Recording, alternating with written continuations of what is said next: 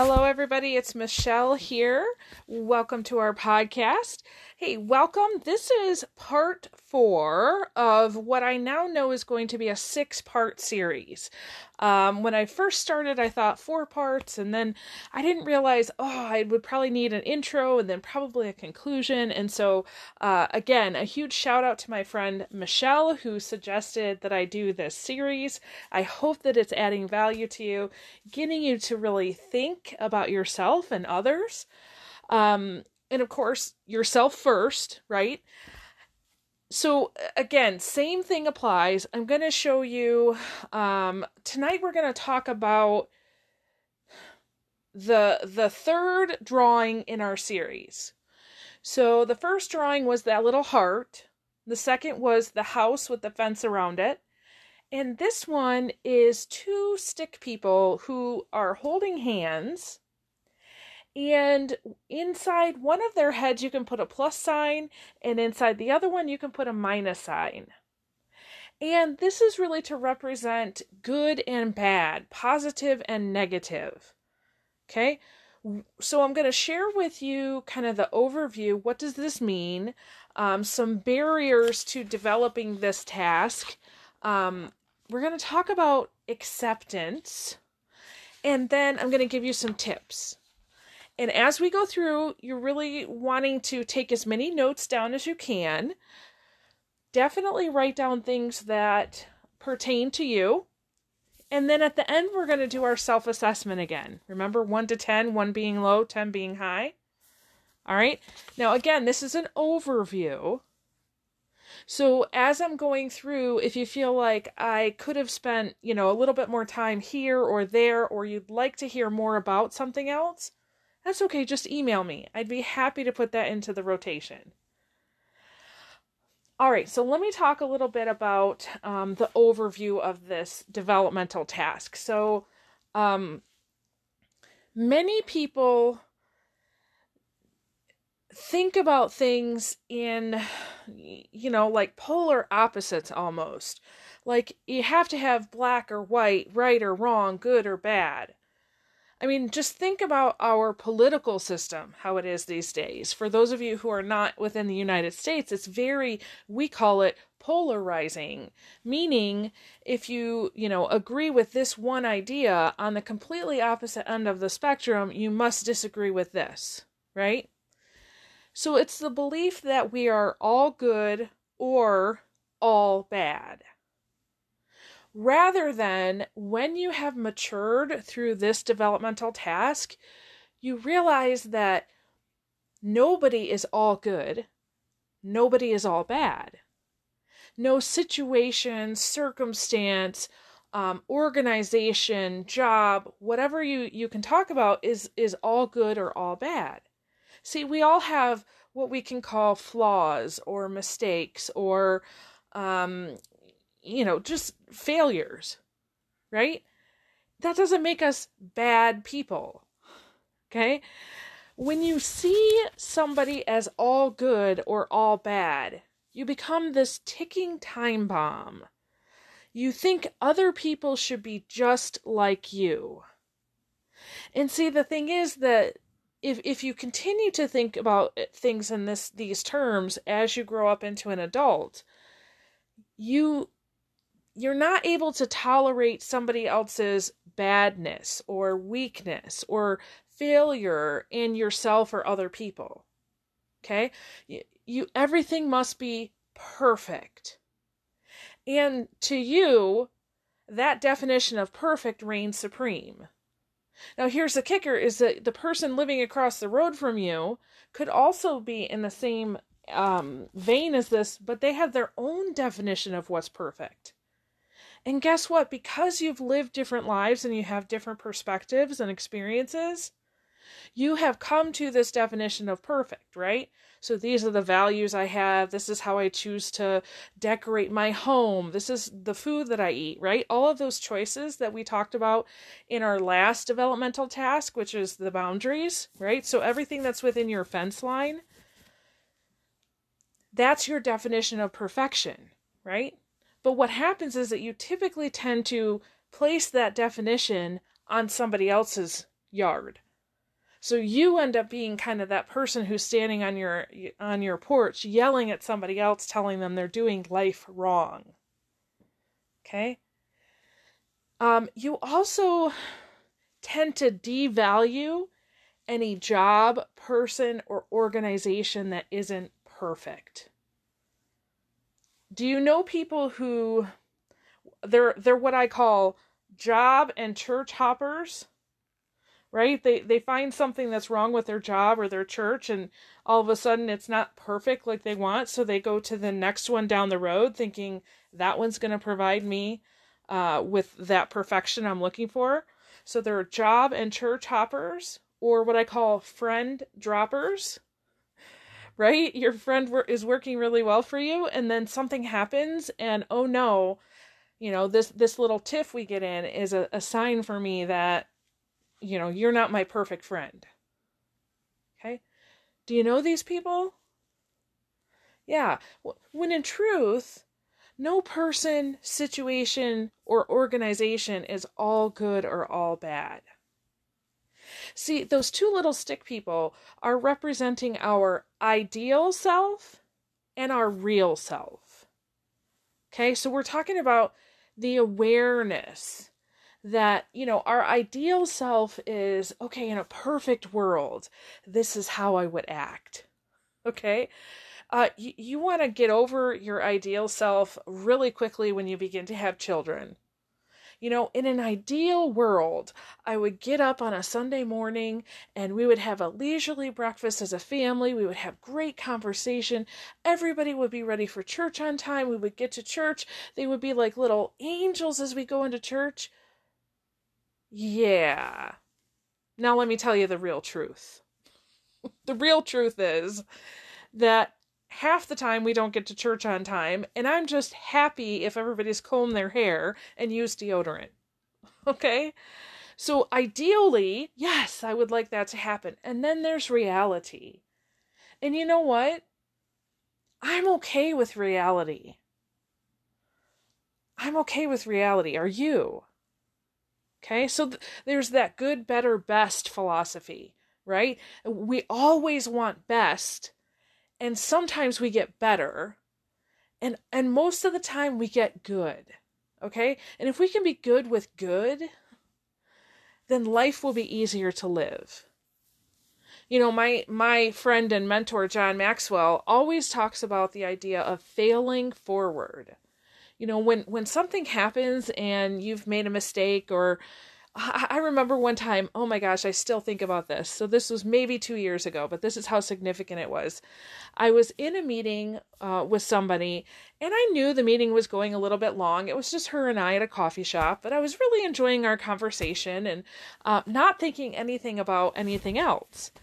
And all of a sudden, I get this text, and I realize I am 10 minutes late for an appointment that's 30 minutes from there.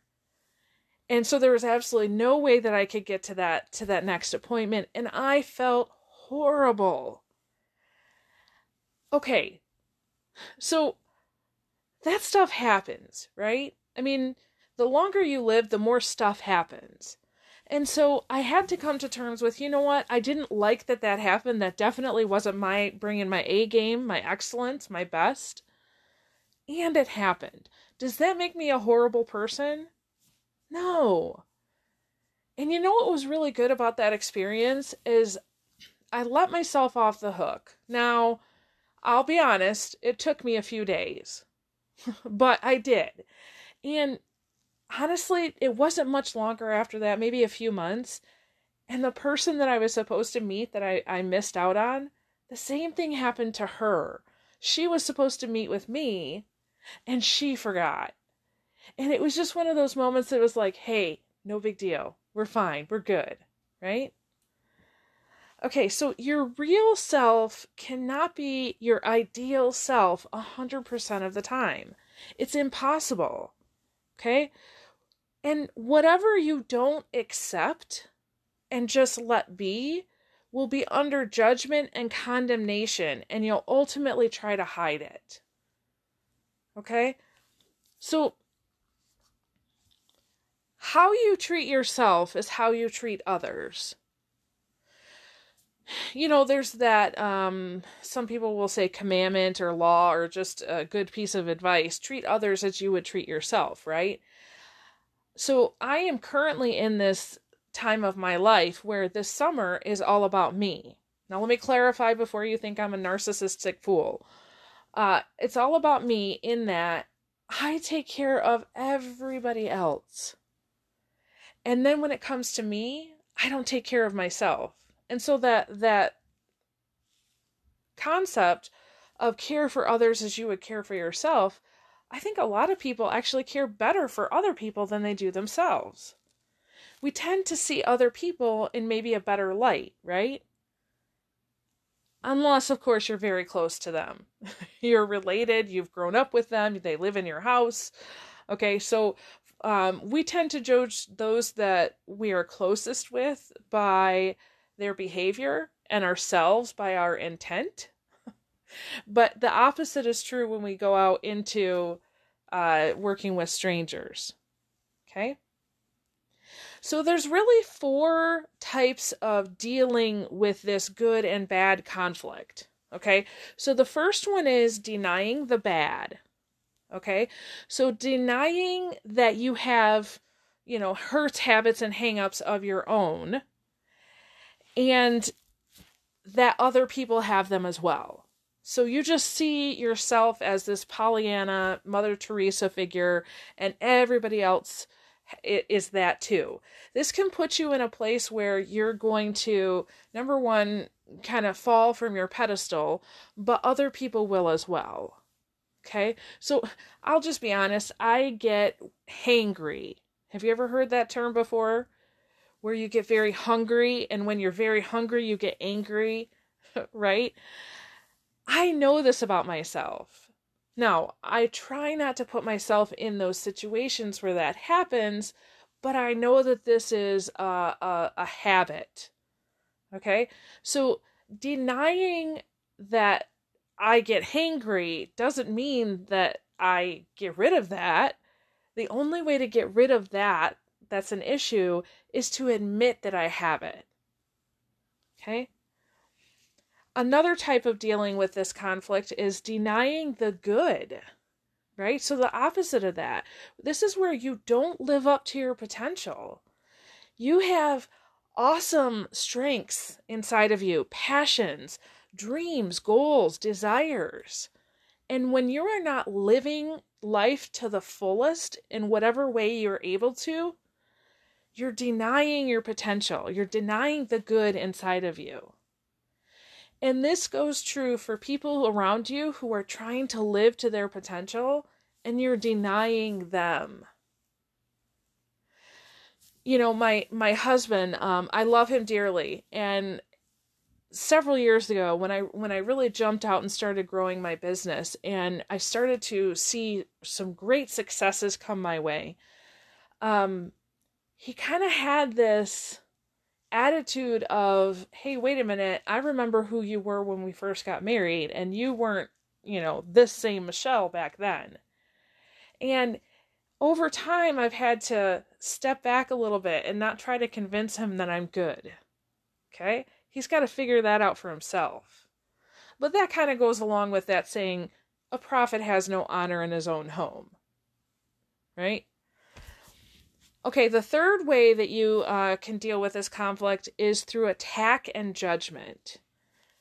And let's focus. Or you're this is the most common way of dealing with this conflict between good and bad in you or in others. You see that somebody makes a mistake, so you attack or you judge them for that mistake.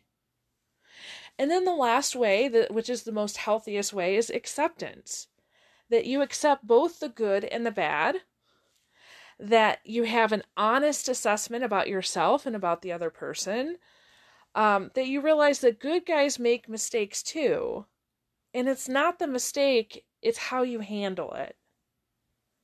So this this is something that I feel like um, I have had to learn for myself over over time, um, because I, honestly, I just had to get okay with having mistakes in my life. Uh, my life was not perfect from the beginning, and I'm I'm so thankful for, for that because there's not a lot that I have to live up to. Okay, by all accounts and purposes, most people could look at the trajectory of my life and say, I can't believe you made it to where you are.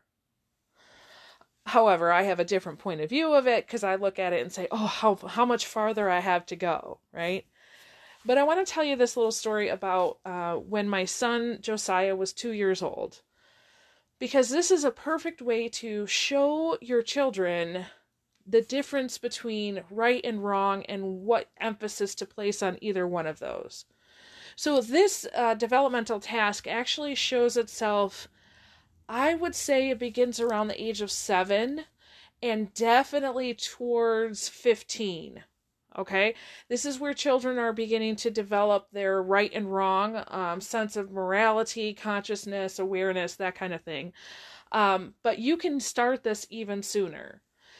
So I remember distinctly when Josiah was two years old, and that meant that uh, Hannah, my middle child, was a newborn. Okay, so dad, of course, went to, to work every day. I stayed home with the two of them.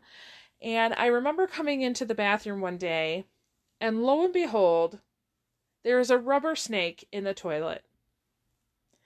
Now, First of all, I didn't get all worked up because these things happen, don't they? if you've had children in your home, you know they happen. So I called Josiah in, and now get this listen to this. I didn't say who put the snake in there because I know as soon as I ask that question, he has to protect himself, right? He has to protect himself from that innate sense of, oh no, I'm wrong and I'm going to get in trouble. I also know that's a, a dumb question because everybody here knows the answer to it, right? I mean, who in the house? I know I didn't do it, and I'm pretty sure the newborn didn't do it. So there's only one person that could do it, right? So when he came in, I didn't focus on, you made this mistake. I said, hey, what's your plan to get the snake out of the toilet?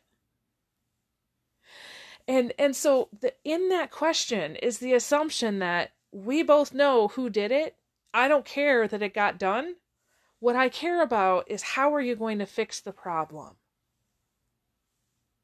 So it, it's just as simple as with my my 12 year old who I believe she has a part on her DNA that says spill things. Um, she has developed over time because we were very very intentional with her as a child. She would spill some liquid form at every single meal. And so we taught her how to clean up a mess by herself because in my my opinion, it's not my job to clean up your messes. I'm not going to be doing that all your life and you need mm-hmm. to figure that out, right? Mm-hmm. Mm-hmm. So,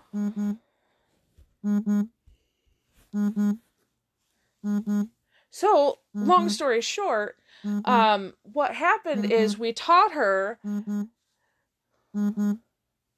we taught her how to clean up her messes. And she would say, Don't worry, mommy, I have a plan. Great, Hannah. I'm so happy you have a plan. Now, here's what I'm trying to instill in her I do not want her to focus on she just made a mistake. I want her to focus on that empowering attitude of, I have a plan that I can fix this. There's always a solution to a problem. Okay, that's really key because what you focus on, you get more of. Okay, and so if you focus on the mistake, you get more mistakes. If you focus on the empowering and encouraging of, hey, that's okay, no big deal, you're perfect anyway, let's continue on, you get more of that. Okay? All right, so some some symptoms, some mm-hmm. barriers mm-hmm. with this task. Um, symptoms when you know somebody is struggling with this include perfectionism, inability to tolerate negative feelings, um, depression and moodiness, self-image problems, anxiety and panic, narcissism, guilt, excessive rage and inability to admit your strengths and faults. You know anybody like that? And you have a distorted thinking of yourself. So you might say something like, I am unworthy. Uh, my feelings are unacceptable. I should be better. I am unforgivable.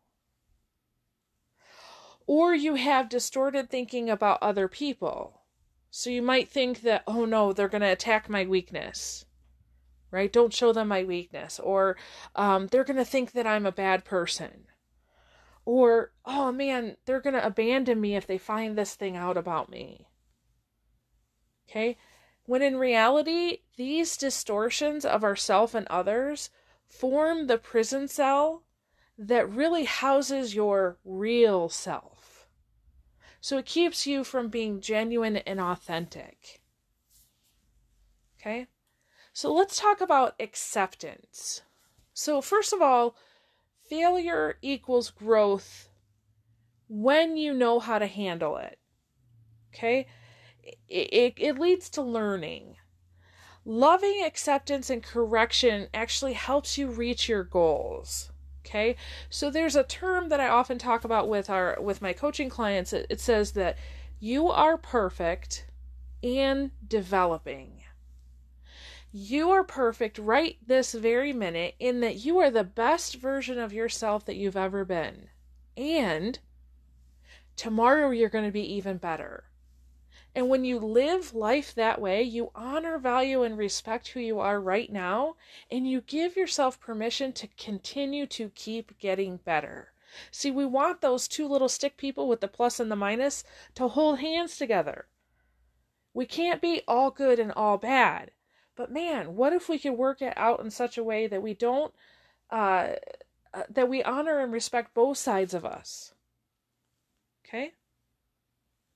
Now, this is where we need those safe people. Again, this goes back to that bonding and attachment, right? Safe people because there's power in this. Okay, I, I made a mistake. I, I did something. I, you know, maybe yelled at my kids or I picked a fight with my husband whatever. And I need a safe person to talk to and say, hey, man, this is what happened. And, and to have them say, you know, it's okay. You know, confession and forgiveness so when you're with that safe person, you talk that through so that you can do that with others in your life. Okay? And refuse bitterness a place to grow. Do not allow yourself to stay angry at yourself or others. I have a mentor that that often says pursue grace, be on the offensive. And now he says, don't be offensive, right? Don't go out and, and hurt somebody's feelings. But he says, be on the offensive, not defensive. So when something happens and maybe some of your weakness shows a little bit and, and maybe somebody kind of attacks that a little bit, don't defend yourself try to go out into your day on the offensive where you're sharing with other people and you're you're showing them love and grace and mercy throughout the day because more of that will come back to you. Now, anger, anger shows that you have a problem, which means that there's a solution. So own your anger and find the source of the problem or issue. Okay, so don't focus on the anger. You want to delve a little bit deeper and find why you're so angry. Anger really illuminates your values, it shows you what's important to you. What are you trying to protect? For example, my husband and I went out to on a date the other night. We went to a movie. And it was a very spur of the moment thing. Like we were at a restaurant, we checked the movie times, we said, "Oh yeah, let's go see this movie." So we go to the theater, we are buying our tickets, and um, our theater just did a renovation and you have to pick your your seats before you go in. So you can no longer just go in and say hey this is where i want to sit. And so my husband picked the seats and i didn't have any say about where we were going to sit. So we go into the theater and we find our seats and it's almost at the top and you have to go in almost a whole row before you sit in the seats. Now, I'm the kind of person that I know with the length of movie that we were going to watch that I was going to have to get up at least one time to use the restroom. I do not want to have to crawl over everybody. I don't want to interrupt their movie time. And so I was already feeling uncomfortable. And I realized I was getting angry and I was getting more and more angry at my husband. And I had to stop and say, "Wait a minute, wait a minute. My my husband is not a bad guy. He didn't do a bad thing picking out these seats. Why am I angry? What's going on?" And I realized that for me, based on my my past uh, life, this idea or feeling of being held hostage and not having a choice is a trigger for me. So as soon as I said, I have anger, what am I trying to protect? What's going on? And I realized that, I said, okay, I am not a hostage. I am choosing that my mind and my body be here in one place together, that I'm holding hands with my husband, that I'm watching this movie, right? So I had to kind of talk myself down and say, it's all good. Okay. And sadness. Um, so sadness really signals hurt and loss. Stay with that grieving process and then let it go. Okay, this is really important. Um, a lot of people have never experienced grief until they are in, in adults and they don't know exactly how to handle that. Um, grief is is something that comes in waves. It's not something you just do for a week and then you go back to work. Okay, it's something that um, I, I'm very keen, based on some grief that I've had in my past, that when uh, somebody loses a loved one, I will very specifically about 22 days after the funeral I will put it in my calendar to go have a visit, bring a meal, send some flowers, something. Because I know it takes about that long for everybody else to forget. And so, um, when you go about your normal life and then grief finds you again, that sadness over anything, right? You want to feel it and ride the wave and let it go. Okay? When you deny your sadness, the result is depression. Many people deny sadness because, oh, you know, I, I shouldn't I shouldn't feel so bad that I lost my cat here because, you know, my friend over here, her child has cancer. Or, you know, this family over here, they just went through a horrible house fire, right? I shouldn't be so sad because of my cat. Well, here's what happens is if you don't feel that grief and you don't let it wash over you, it's going to get stuck inside and it's going to demand an expression somewhere else. Okay? All right. Now, let me talk briefly about some skills that you could do to uh, really grow in this area. So, growth only comes with effort, right? It doesn't just happen. Um, only children up until a certain point grow automatically, right? You've got to decide to grow in this area. That's really, really important. Um, again, having a safe person or two. Practice confessing your mistakes and failures. Now, don't like dredge way down deep and pull out all your deepest, darkest secrets unless you know this person is really, really safe, right? But just practice coming and saying, Oh, yeah, I had another fight with my husband today. That's all. Just practice. Um, rework your ideal. So think about this good, better, best philosophy.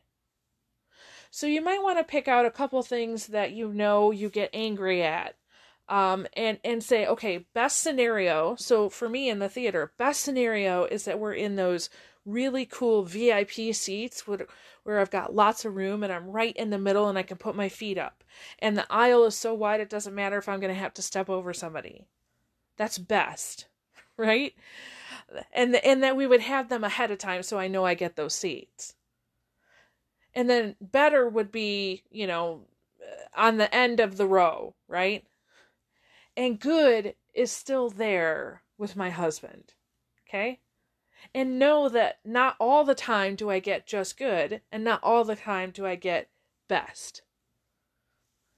Um, challenge your distortions of yourself and others. So, those distor- distortions that we talked about earlier, when they come up, ask yourself this simple question Is that really true? So maybe you're you're getting up and doing a presentation at work and you know that public speaking isn't necessarily your thing. And so you get up and you um you're thinking, "Oh my gosh, they're to see this weakness and they're to hate me. They're to know I'm a complete idiot." Just when that thought comes, say, "Is that really true?" Just practice that, okay? Monitor your judgments. So I'm not saying change them, but be aware of them. Do you attack yourself or others?